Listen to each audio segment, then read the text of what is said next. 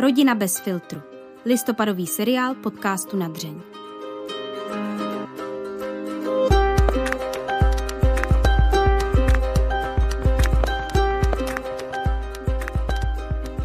Vítejte u závěrečného dílu seriálu Rodina bez filtru pořadu na dřeň.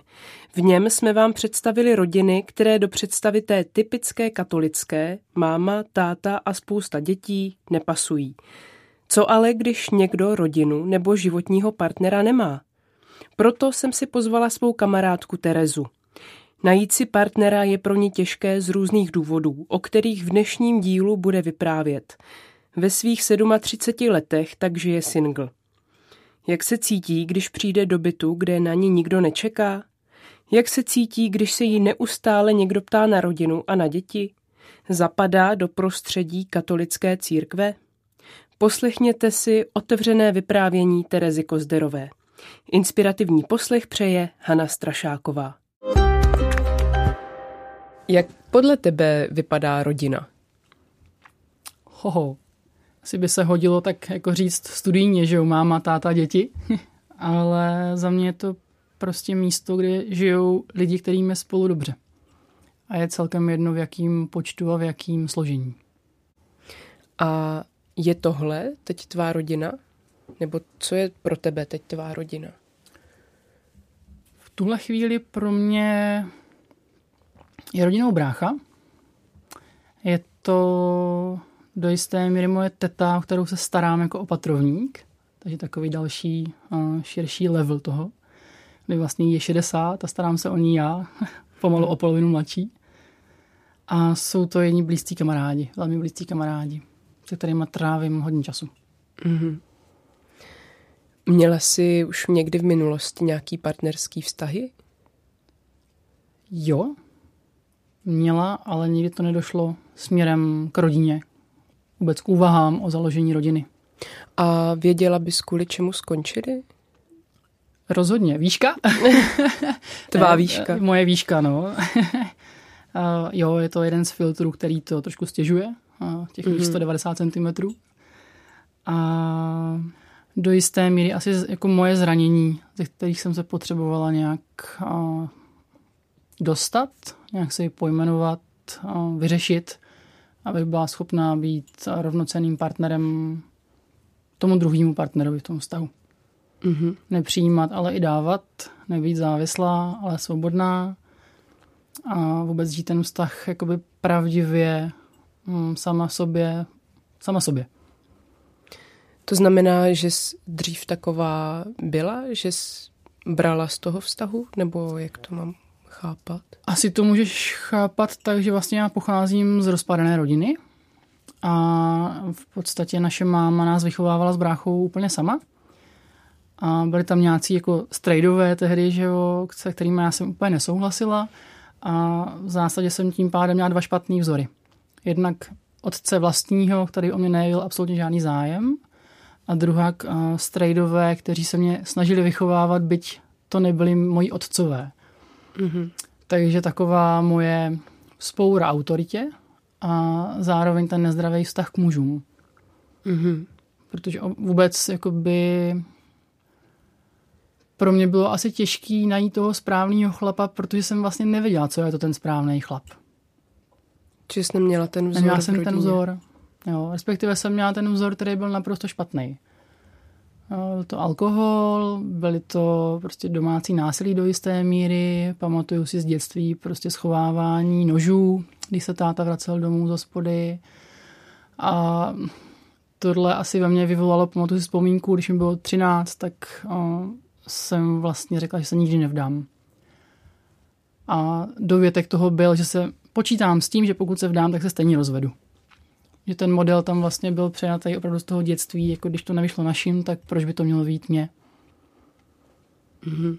Jo, takže i nějaká tahle ta nedůvěra právě vůči mužům, jo, že spíš se na ty muže nahlížela, nebo tehdy kluky, že jo, a byla narušená tímto, že jsem na ně koukala už s takovou nedůvěrou, stejně mě zradíš, si mě opustíš, nebudeš mě mít rád, budeš jako ten můj otec. Mm-hmm. Takže se tam tyhle vzorce opakovaly? Dost dlouho. Hmm, dost dlouho a dokonce v pubertě v těch 15, 16 jsem se tak nějak jako zamilovávala do starších mužů. Opravdu mm. takový to jako podvědomí hledání toho, toho táty. Mm-hmm. No a vybírala jsi třeba jaký typy těch mužů? Byly to, byl to právě opak těch strejdů nebo tvýho otce, anebo to naopak právě byly stejný typy, jak tenkrát si vybíral třeba tvoje máma? No, asi opak. Asi opak, ale nutno říct, že opravdu brácha můj je o pět let starší. A já si svého tátu jako téměř nepamatuju. Byť se naši rozešli, až když mi bylo jakoby 12, 11, 12, formálně. Mm-hmm. Ale do té doby on doma téměř nebyl. Když byl, tak tam jen tak byl, ale nestaral se o nás. Takže vlastně já nevím, jaký byl. Takže tě, těžko můžu říct, jako, že opak na 100%, jo? že vlastně mohla bych říct jasně pil, kradl a podváděl. Tak hledala jsem chlapa, který nepije, nekrade a nepodvádí. Jo? Ale jako by neznala jsem ho tak moc, abych řekla opak na 100%. Asi, že mi chybělo to bezpečí, víš, takový to, um, že ten táta jako obejme, um, jako dceru tě nějak ubezpečí, ohodnotí, ocení, docení, tak tohle, jakože mi chybělo to emoční, vel, velmi, velmi, aby řekl, ale to by to sluší, jo, ty culíčky, ta sukínka, takový to jako dětský, dě, ta dětská potřeba. No. Mm-hmm. A tohle zhledala? To mi chybělo. To mi chybělo a v momentě, kdy jsem to jako od někoho tak jako by zaslyšela, tak to ve mně jako zablikalo, že hele, mm-hmm. a vlastně jsem objevovala, že mi to fakt chybí, to docenění, ale že mi to chybí doma že mi to chybí doma a ne v tom vztahu. Jakoby. Víš, že to bylo jako za, za, zamotaný, že vlastně jsem u těch chlapů hledala něco, co jsem potřebovala mít doma. A jenom jsem to nahrazovala někde jinde, tam, kde mi to bylo nabídnuto. Na čem skončily právě ty vztahy? To, že jsi do toho vztahu vstupovala s tím, že bys chtěla teda obejmout, obrazně řečeno, ale nedostávalo se ti to potom, anebo to bylo z tvé strany? Ale upřímně nebylo těch vztahů moc, to ještě potřeba asi jako říct, aby to zase nevyznělo, že těch chlapů bylo třeba 10-15. Bylo, těch vztahů bylo málo, mm-hmm. ale ty konce byly tehdy spíš o té mé nedůvěře v to, že to má budoucnost. Aha, jo, takže ty se rovnou tam mě ta myšlenka opravdu byla toho, jako nevyšlo to našim rodičům, tak to nevíde ani mě. A vím, že i dlouho jsem měla strach o bráchu v tomhle směru mm-hmm. jo, který má vztah dlouhodobý, už prostě 20 let spolu jsou se švagrovou a nejsou se zdaní. A já že jsem první roky fakt prožívala takovou až jako úzkost, že jim to nevíde. Jo, tam fakt ta zátěž z té naší rodiny jako v tomhle směru byla velká a ona byla větší jako do historie, že jako i tátovi rodiče byli v rozluce Mm-hmm. Byť se nikdy jakoby nerozvedli, zůstali manželé, ale každý žil sám, děda s partnerem, babička sama, ale pořád byli manželé a chovali se tak k sobě, že se jako pomáhali. Když děda jel do lázní, babička byla schopná se starat prostě o statek a naopak. Takže asi té tvé otázce jakoby ten fakt jako strach, že to nedopadne. No. Jaký bylo dospívání v rodině, kde chyběl otec a asi tě vychovávala dost i babička? Já myslím, že výchovu bravurně zvládala mamka. Opravdu dobře. To, že s náma byla sama, tak první, poslední.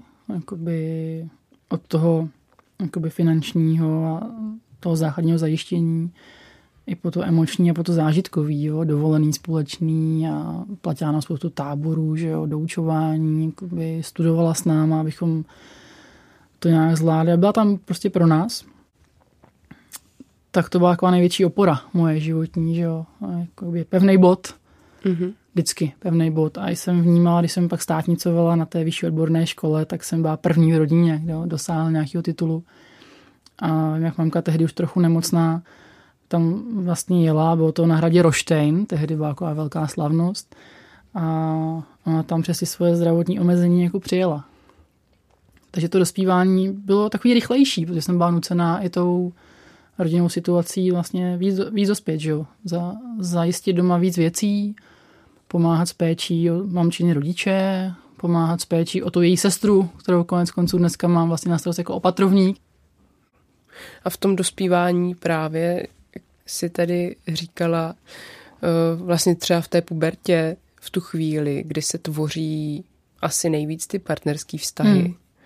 tak uh, tam byl nějaký prostor pro tebe dělat si vztahy? Tam byl ten jeden krásný vztah s tím klukem, se kterým to nakonec nedopadlo a z mé strany. Ale pak vlastně přišlo takový hodně těžký období obecně u nás doma, kdy vlastně během velmi krátké doby, tří let, onemocněl táta, chvilku na to onemocněla maminka a vlastně pak i děda a jeho družka. A v době, kdy vlastně moji kamarádi jezdili po různých akcích a opravdu tvořili ty partnerské vztahy, tak já jsem dochovávala ty jednotlivý rodiče a prarodiče. Jo, že to byly jako onemocnění onkologický, víceméně, skoro u všech. A zatímco ti kamarádi jezdívali na tu vodu a ty hory a na ty diskotéky se chodívalo, že jo, to bylo takový moderní v té době, tak já jsem jezdila na ten žlutý kopec jako doprovod, jezdila jsem do těch domovů pro seniory s těma hromadama těch léků a řešila jsem nějaký návštěvy a nakonec vlastně všechny čtyři pohřby. Jo, takže ten prostor, ten emoční prostor jako uvnitř mě na tvoření něčeho nového v podstatě nebyl.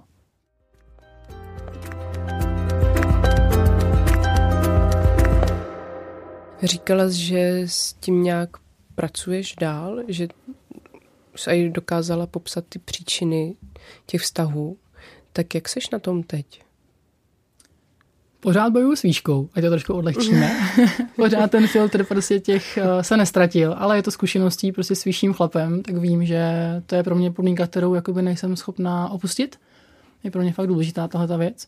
No, je zajímavý sledovat, jak se ten člověk, jak se jako člověk vyvíjí, jo, že vlastně společnost nějak nás pořád hm, krabičkuje do toho, že se člověk do nějakých 23 musí vdát, do 25 už mít děti a postavit ten dům a, a tak dále, a tak dále. Ale hm, vlastně to nemusí být cesta každého člověka. Takže když jsem si dřív říkala, pokud se nevdám, tak nemůžu žít na hromádce a pokud budu na hromádce, tak nemůžu do kostela a, a, a tak dále a tak dále.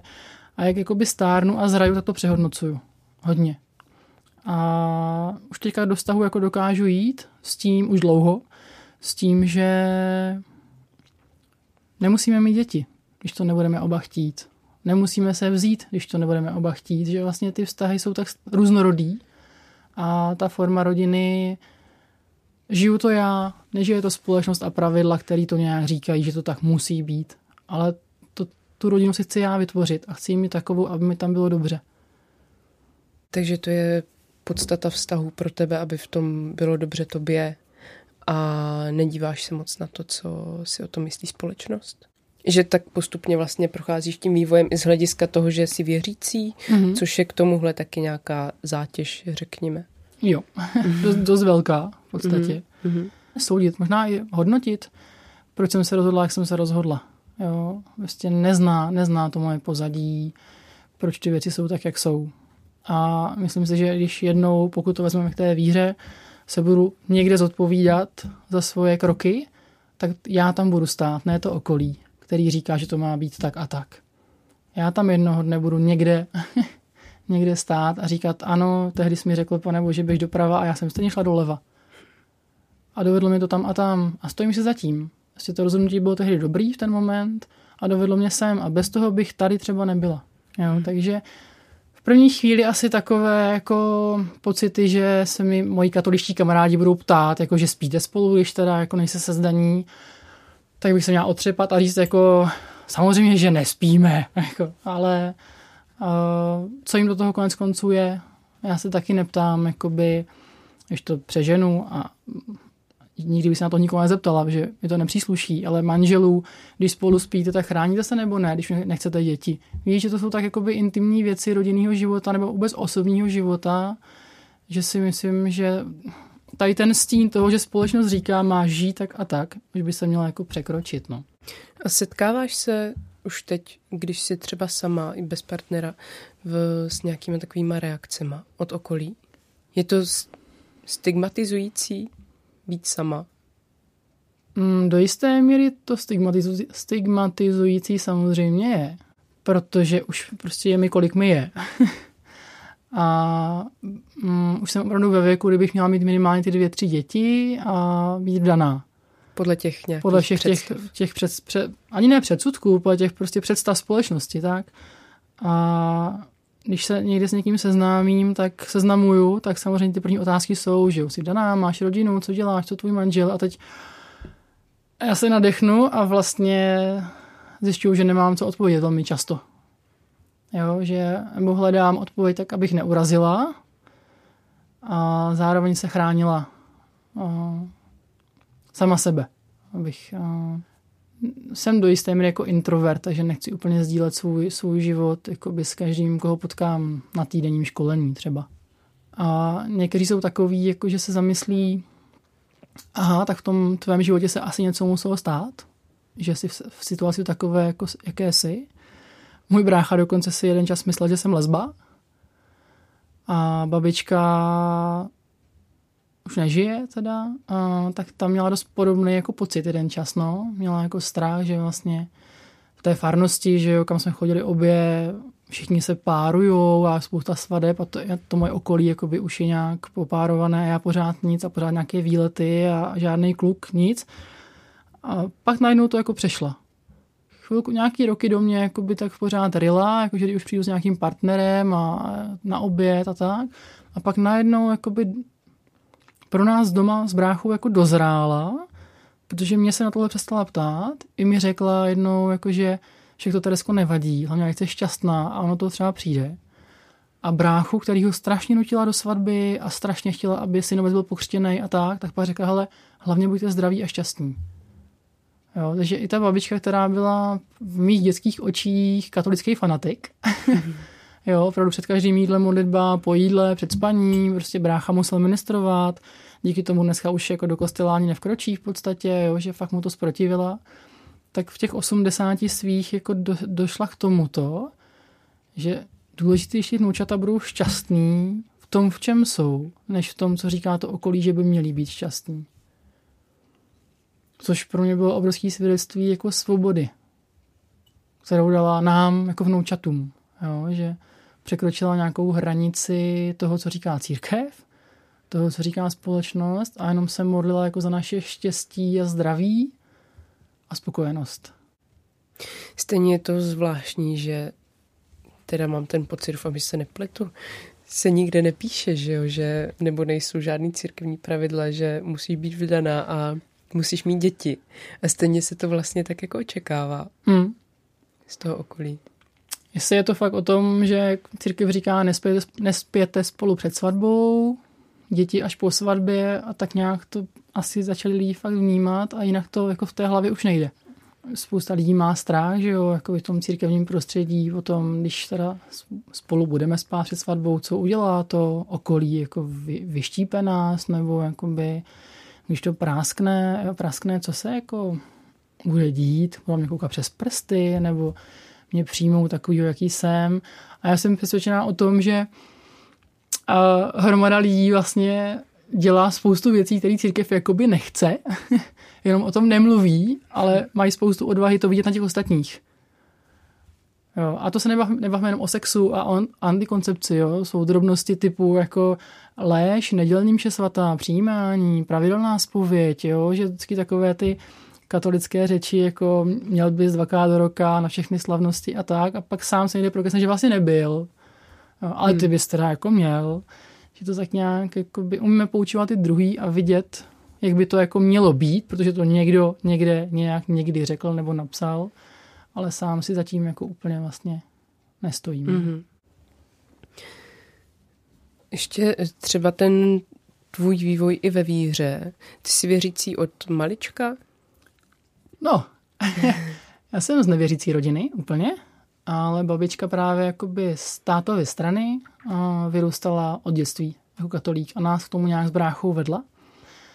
Brácha skončil velmi záhy, po té, co ho fakt nutila ministrovat a mě tam od mých, tak řekněme, šesti let do nějakých patnácti drželi kamarádi, nic jiného.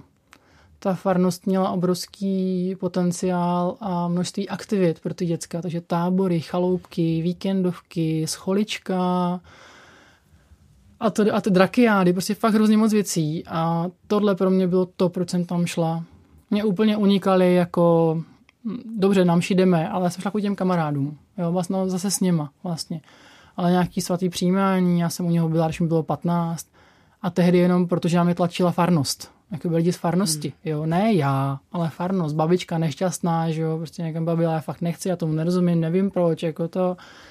Tak mě jsem dvakrát, dvakrát utekla, po třetí už jsem šla Jo? A šla jsem jakoby až v davu, pěkně v řadě, na zelený čtvrtek. Žádný velký slavnost, bílá, bílé šaty, bílá svíčka. Ne, pěkně v řadě, jako úplně anonymně. Jo? A pak jsem si cestu nějak jako dupala sama. No, hodně, hodně sama. O, vím, že se mi párkrát vrátilo takový to máš pohled na Boha jako na svého otce. A takže tam třeba jsem i bojovala jakoby o nějaký, nějaký, nějaký vztah s tím Bohem, jestli to tak asi můžu zpětně popsat. A myslím si, že nějaká jako víra moje, jako moje, opravdu, že to byla moje a nepředaná víra a nějaká žitá babičkou a vych, vychtívaná babičkou přišla až úplně v dospělosti.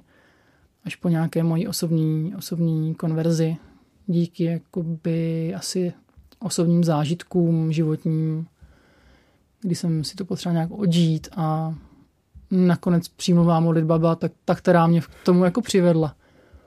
Tvůj pohled na ty vztahy? Jsi říkala předtím, že v pubertě nebo ve 13 letech jsi řekla, že se nikdy nevdáš, anebo že se rozvedeš. Změnila ta víra, kterou nějak objevila později v dospělosti, změnila tvůj pohled na tohle? tady to kledbu nad sebou, jakoby, že se nikdy nevdám, jsem opustila docela rychle. Docela, docela rychle, ale to už nevím, čím bylo. Vím, že jenom potom to po nějakých letech jakoby zmizelo, že jsem nad tím ani nějak jakoby dál už nepřemýšlela. Asi s nějakým prvním vztahem vlastně mě začal mít někdo rád. A mě bylo asi 16. tak tohle jakoby zmizelo. Vím, že jsem si říkala, jo, jako s tím klučinou je to fajn, to by šlo. Takže asi ne ta víra, ale zkušenost. Zkušenost hezkého vztahu. Mm-hmm. Jo, v těch třinácti, že jo, tak dobře, Tomáš je v páté třídě nepočítám. Takže až potom spíš ta zkušenost, jako by těch 16, 17, toho jakoby prvního už hezkého vztahu, kdy už to není to vodění za ručičku, protože to ve třídě vypadá dobře, že jo, ale už je to fakt nějaká ta emoce a touha po tom vztahu s klukem, což je pro mě jakoby jiný, než fakt ten odiv a to frajerství, proti těm ostatním spolužákům třeba nebo kamarádům. Ale víra, víra ne, zkušenost. Zkušenost tady toho hezkého vztahu, toho mít rád. Mm-hmm. A ještě mě teď napadá, vyvíjela se tvá cesta vzhledem k těm vztahům a víře, že říkala už teď je ti vlastně jedno, co si o tom myslí okolí, nebo že se nemusíš vdávat, že jako nemusíš mít děti. Bylo to předtím jinak?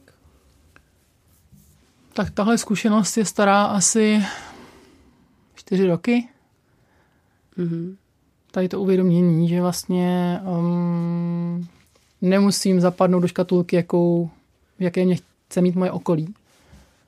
Ale no, takže až teďka. To je fakt poslední čtyři roky. A čím to je? Našla jsem sama sebe šťastnou v tom, v čem jsem.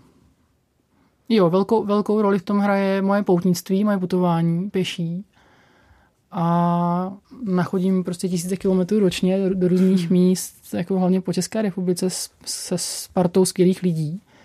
Ale opravdu tady to putování, kdy jsem se já naučila spoustu věcí sama o sobě a vůbec o komunikaci s druhýma a třeba i vyznat se v mapě a postavit si nějaký nouzový přístřešek a, a sehnat si nějaký jídlo, nebo nedej bože zaklepat někomu na dveře, že mám hlad a žízeň a prší, ať mě nechá přespat. mě tak nějak jakoby ukotvilo v tom, v té mojí svobodě. V tom, že za ten život jsem zodpovědná sama a chci být šťastná v tom, v čem jsem. A i kdyby se stalo, že už se nikdy nevdám, už nikdy nenajdu chlapa, a nekoupím si větší byt, vždycky budu sociální pracovník s platem, jaký mám, tak i v tom přece můžu být šťastná. A když budu furt koukat na to, co má moje okolí, což znamená, že mají pět dětí a velký dům a skvělou práci a třináctý plat a odměny pravidelný a tamhle dvě auta a tamhle dovolená u moře, tak vlastně budu pořád jenom závidět a budu se utápět v tom svým neštěstí. A nechci v tom být celý život. Jo? A, a vidím, že můžu být šťastná v tom, v čem jsem. Že si dokážu najít, být šťastná v tom, v čem jsem. A není to tak těžký, protože jsem zdravá, mám zdraví nohy, na tu pouť můžu. Mám zdravou hlavu, mám skvělou práci. Na základce říkali, na vysokou školu nemáš, zapomeň na to. Ejhle, mám dva tituly. Jo, že opravdu člověk fakt musí, nebo co člověk, já musím být ten, kde přesvědčený o tom, že na ty věci má. Je to tak? Jsi šťastná? Jsem šťastná. Poslední roky jsem opravdu šťastná. Teď to trošku nabourává covid, ale to si myslím, že asi naprosto všem nějakým způsobem. Ale když bychom se podívali ty dva roky zpátky, tak jsem prožívala jako nejšťastnější období svého života. Jo, to byly fakt dva roky na cestách, víceméně na cestách, každý víkend někde, každý měsíc jako nějaká delší, delší jakoby cesta, čtyřdenní, pětidenní třeba a pomodlíš se třeba cestou růženec, nebo jenom tak si zanadáváš, jako pane bože, zase ten týden stál fakt jako za prd, pojďme s tím něco udělat.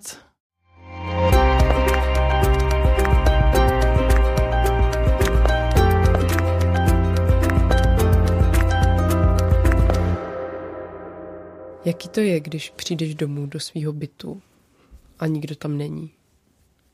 Jak kdy? ještě loni jsem bydlela v 1 plus 1, což bylo dost strašný po těch letech. A teď jsem 2 plus 1.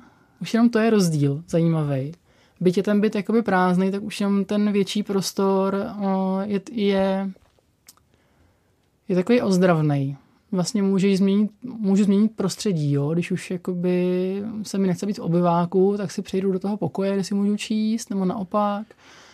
Ale to, že tam nikdo není, no jak kdy, no. A někdy je to dost těžký, jak, mm, jak to odlišit. Jsou, jsou dny, kdy tam někoho hrozně chci mít. Nejčastěji jsou to asi dny, když se mi děje něco, jako, že to potřebuji sdílet třeba těžký dny v práci nebo jsem má nějak zdravotně na hromadě, tak jsem vlastně neměl komu říct o pomoc. Jo, musela jsem si sama nakoupit, což bylo taková blbost, ale vlastně, když tam člověk sám, tak je to celkem neřešitelný problém. A zase jsou dny, kdy mi to naprosto vyhovuje. Tím, že pracuji s lidma, tak ten klid, to, že tam přijdu a vím, že si můžu dělat, co chci, jako jestli si pustím televizi, budu vařit, péct, číst, hodím si nohy, nohy nahoru, budu tam chodit nahá, cokoliv, že je vlastně úplně jedno, protože tam budu sama a těším se na to. A těchhle dnů naštěstí převládá. Mm-hmm. To, že se tam vrátím a nevadí mi to, je víc. A co to je ten pocit, co zažíváš, když je ti zrovna smutno potom, že nemáš partnera? No, já asi úplně nemůžu říct, že to je jenom o partnerovi, který mm-hmm. tam chybí. Jo, já vlastně mě chybí jakoby rodina, co se týče historie jako mojí do kořenů, takže rodiče, mm-hmm. ale i ten partner, takže mě se tam často mísí to, že mi tam prostě vůbec někdo chybí. Jo, nějaká živá duše. Ať to bude rodič nebo partner, to je jedno, ale vlastně nějaká živá duše a pocit takové prázdnoty a vím, že v tom nejtěžším období jakoby třeba už takových 7-8 let zpátky, no. To byl takový pocit jako zbytečnosti, vlastně. Co na tom světě jako dělám, jo, když teda mě nikdo nedal toho partnera, nemám tu rodinu, nemám ty rodiče, k čemu ten můj život vlastně jako je, koho já tady zajímám, pro koho já tady mám vůbec být. No, jako proč, proč tady vůbec jako chodím po tom světě v zásadě. To je takový hodně velký pocit jako zbytečnosti to bývaly. A to jsi taky dokázala překonat vírou? Tohle asi nemám ještě úplně překonaný. Na tu zbytečnost občas se mi to ještě vrací i teďka, kor tenhle poslední rok. Jakoby, že občas mám takový záchvěvy, jako, že jsem zbytečná. No a hele, vírou já teďka asi, je to zase, tím covidem, ale vnímám, že taková zkouška víry, to jak se do toho kostela fakt nemohlo, tak nechci, že jsem odpadla, to určitě ne, ale um, ochablo to, ten vztah. Jakoby, já jsem byla zvyklá, že pro mě, nebo pro mě nejbližší modlitba je hudba. nemusí být nutně chvály. Prostě hudba s varhanama, s kancionálu, s kytarovkou, to je, s kytarou, to je úplně jedno. Ale jak se nemohl vlastně rok zpívat, tak tyhle aktivity úplně byly pryč a já jsem zjistila, že se vlastně nemodlím. A pak jsem třeba dvakrát vytáhla kytaru, kam tak nějaký pokus jako dobrý. A ve finále mi to spíš, spíš přivedlo k tomu, že je možná často přehodnotit, jo? že hledat ty cesty trochu jiný. A že možná už jsem ustrnula příliš na tom, že jenom ta hudba je ta modlitba, ale že dostávám teď prostor modlit se jinak, víc o tu víru třeba zabojovat, aby to nebyly jenom ty nedělní návštěvy kostelů a křížová cesta, takové ty pravidelné pobožnosti. Takže víra asi úplně ne, no. Spíš mm-hmm. si pamatuju takový ty výčitky, jako naopak, jo, ještě jako přišel tady ten splín, nechci říct deprese, to asi ne, spíš ten splín té samoty, tak takové ty hádky, jako pane bože, proč já, proč už mi někoho nepošleš, modlím se za to já, babička se za to modlila, moji kmotři, prostě spousta kamarádů někoho přeje a to je furt jako nic. tak spíš taková hromada výčitek. A brala jsi to někdy směrem k tomu Bohu pozitivně, že jsi třeba řekla, vybral pro tebe jinou cestu? Mně to přijde jako kliše, tohle hrozný. Mně to přijde jako taková církevní berlička, jo, že když nemáš co říct, tak než to je boží cesta. Jo, a většinou to říkají, aspoň z mé zkušenosti, lidi, kteří nemají tuhle podobnou zkušenost a tím pádem je pro ně hrozně jednoduchý říct, jako, že to je, hold, to není tvoje cesta. Jakože tobě to říkají. Mm-hmm, mm-hmm. Jo. Já třeba do dneška si pamatuju dobu, když mi umřela máma, tak spousta lidí říkala, čas přebolí, to bude dobrý, jo, to prostě to chce čas a hele, to neboj. A já jsem na něm koukala a říkám, jak tohle může říct, jako zažil jsem takovouhle bolest, abys mi dokázal jako říct, že to bude dobrý? Jako z jakého mandátu tohle řekneš? Jo? A oni na mě koukali, no co jinýho? Říkám, ale promiň, ale pokud zkušenost nemáš, tak mi neříkej, že to bude dobrý. Jo, a tady to vidím tak nějak asi stejně, no. mm-hmm. Jo, prostě mm, ten, kdo nemá zkušenost být sám, úplně sám, tak ti řekne tohle to jediný. Buď pán Bůh to zachce, nebo taková ta otřepaná věta, on na tebe někde čeká. A to je taky blbost, že jo, svým způsobem. Prostě, hele, nemusí čekat. Jako, nemusí. No. A asi lidi jako neradí říkají, že jo, pravdu, když bolí. Takže pro ně je jednodušší zase říct, jako, hele, neboj, bude to dobrý a nějak se tím sami jakoby ubezpečí, že pomohli. Ale už nedomýšlí to, že ten člověk třeba radši uslyší tu pravdu, ale jo, je to těžký. A vím, tak pojď na kafe, budeš potřebovat. A já mám ten moment jistotu, že na to nejsem sama a další den je dobrý. No a jak často teda se s tím setkáváš, tedy s těma posudkama od okolí? Z jaké skupiny lidí nejvíc? Přemýšlím, že se mi to tak jako stalo naposledy, no. Ale třeba čerstvá zkušenost teďka z, ze srpna. Jsme byli na takové pracovní cestě zahraniční, nás bylo šest. A vlastně došlo, došlo na nějaké sdílení, jako právě tady těch jsme se nikdy neviděli, to bylo první setkání, prostě. Takže logicky, že jo, práce, rodiny a tak. A já jsem fakt skoupá ty informace, protože si asi představíš sama, že jo, takový to, ahoj, já jsem Tereza, umřeli mi rodiče, nemám chlapa, žiju sama, stojí to za prd to když někomu jako řekneš, tak jako že jo, bude úplně páv a jako proč to chceš říkat, že jo, nebo proč by to měla říkat, jako je to moje, je to moje soukromí. A takže zároveň vymýšlím, jak to vlastně říct, jo, tak většinou jsem se už jako naučila říkat, že jsem teda Tereza, pracuju tam a tam a s rodinou je to složitější a úplně o tom jako nechci na prvním setkání mluvit. Jo. A teď někdo to pochopí, někdo ne. A tam se mi tehdy stalo, že to jako nepochopili. Jo, tady to moje, moje vymezení, že o tom jako mluvit nechci. A do dneška, jsou to čtyři měsíce od toho setkání, vlastně cítím takový nevyrovnaný vztah mezi náma, že oni pořád jsou jakoby naštvaní do jisté míry, že jsem s nimi jakoby to soukromí nezdílela. Mm-hmm. Jo. A co je těžký asi prostě tím, že prostě je mi 37, a, tak se to fakt očekává A když se potkám s vrstevníkama, který neznám, tak samozřejmě první otázky opravdu míří na to, jestli máš rodinu, partnera a jaký je ten rodinný život. Takže asi nedokážu říct, odkud je to nejčastější, vlastně odkudkoliv. mm-hmm. Štve tě to? Jak kdy? Asi jak jsem naložená.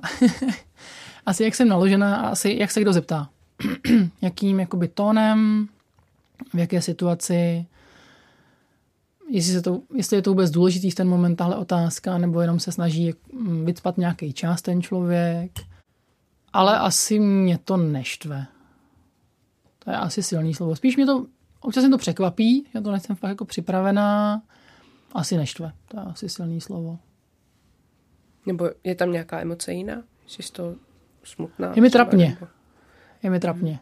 Je mi mm-hmm. trapně, protože zase ta společnost už očekává, že v mém věku to bude jinak. Hmm. Takže ten první moment jakoby je takový to, ach jo, už se, už se mě to vlastně někdo ptá. Jako. A pak mi to v hlavě jako přeskočí a si nachystám nějakou tu odpověď svoji a zareaguju tak, aby mi v tom bylo dobře.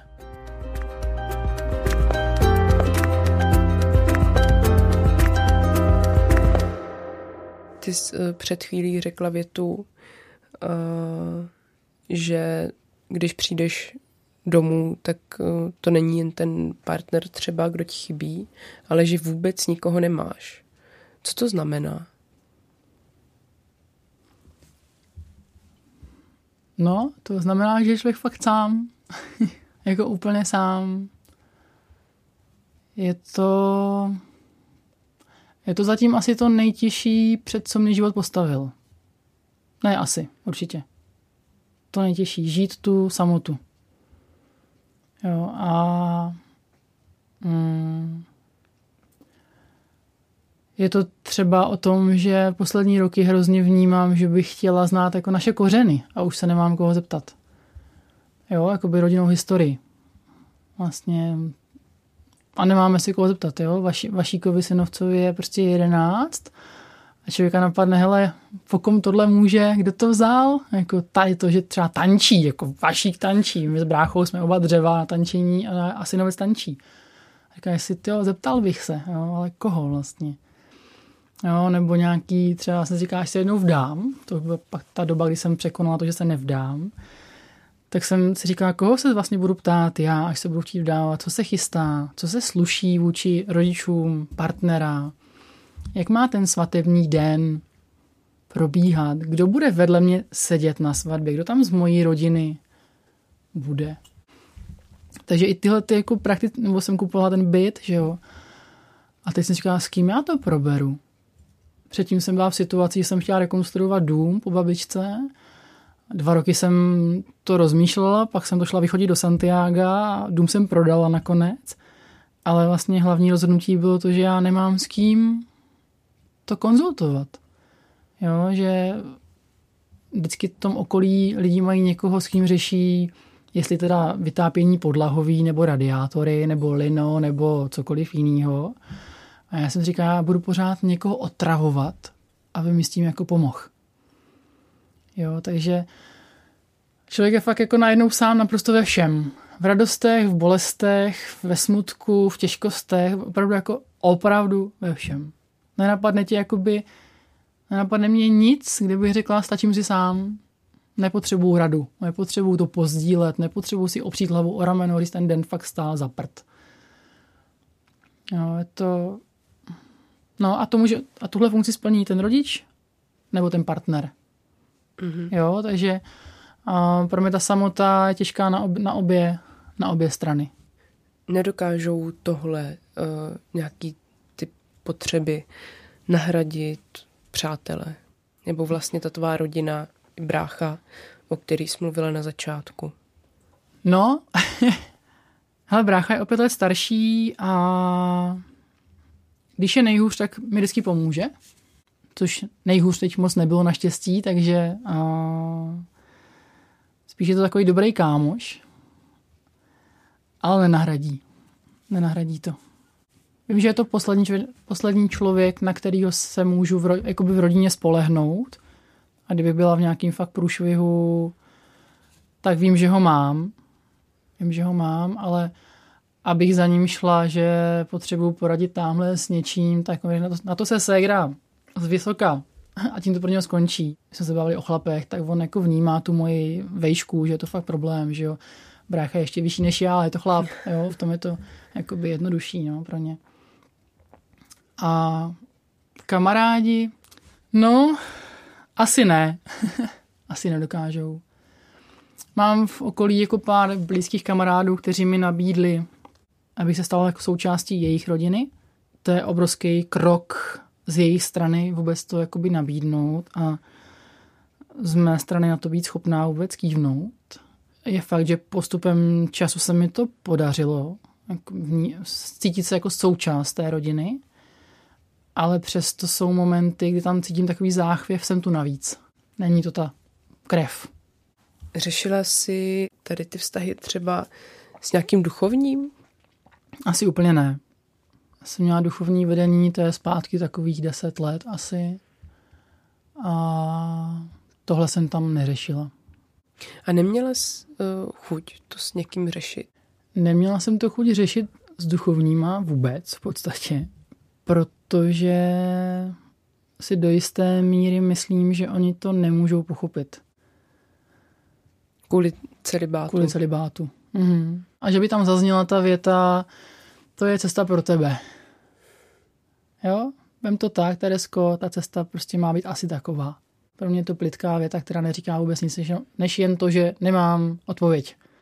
A nemyslíš, že Bůh má pro nás nachystaný nějaký cesty? Určitě má, určitě má, ale mm, nemyslím si, že po nich máme jít jako panáčci slepě. Když to nechceš. Když to nechceš. Jo, že on nám dává tu cestu a k tomu to svobodnou vůli si těma cestama jít tak, jak jako, by, jako chci. A Přijde mi zvláštní, že na sobě vnímám, že mám dary na to být dobrou partnerkou, měla bych dary na to být dobrou matkou, měla bych dary na to vytvořit hezký domácí prostředí pro tu rodinu, fakt ten rodinný, jako rodinný teplo, rodinný krb. A že by Bůh přesto řekl ne. Tobě ne. Hmm. Hmm. Jo, přijde mi to takový možná od Boha alibistický. přijde mi to jako zvláštní, no. Že by v tom plánu bylo to, že, nechá, že mě nechá trpět. A to není silný slovo. Mm-hmm. Přijde mi zvláštní, když je jako milující Bůh a, a, a má s náma ten plán dobrá a, a tedy a tedy, že by mi naplánoval něco, kde budu tak strašně trpět. Co je to, to utrpení pro tebe? Ta samota. Prostě to být sám. Mezi lidma sám.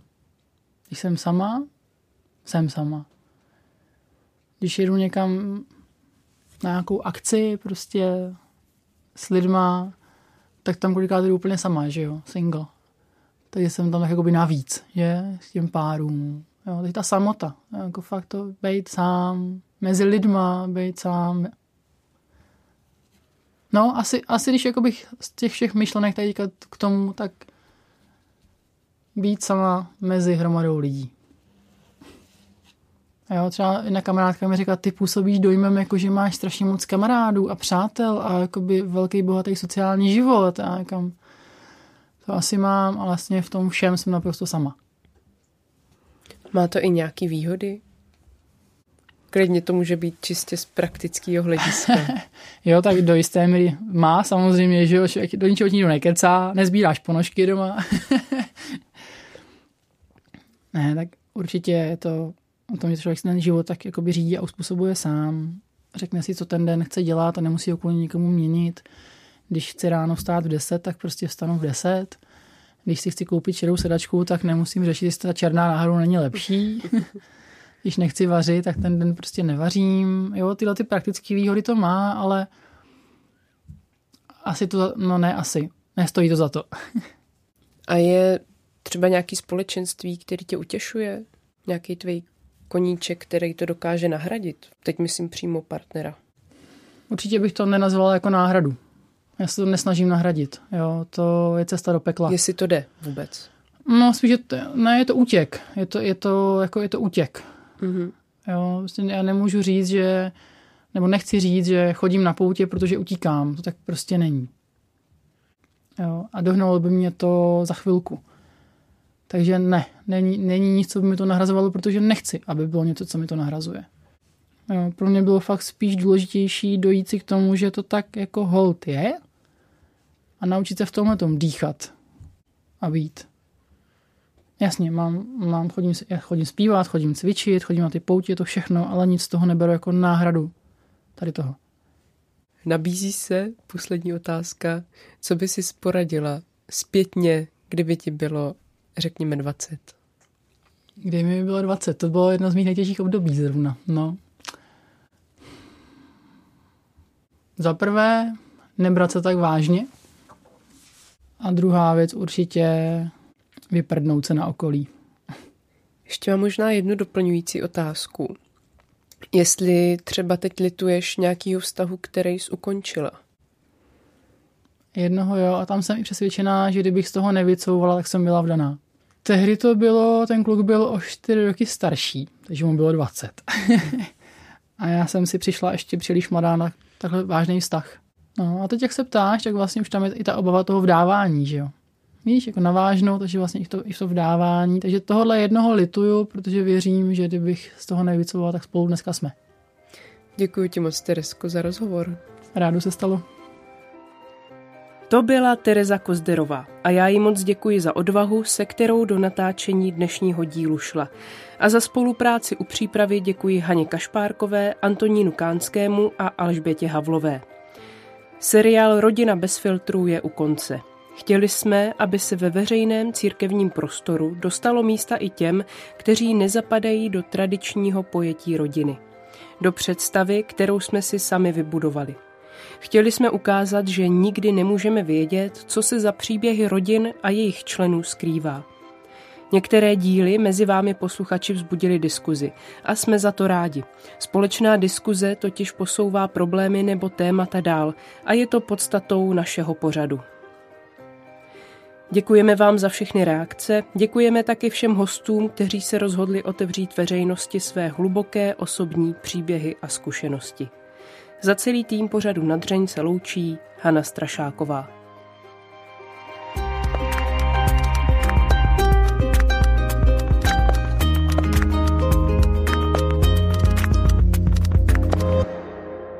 Podcast Nadřeň vzniká na Radiu Proglas, které žije z darů posluchačů. Pokud nás chcete podpořit, budeme rádi.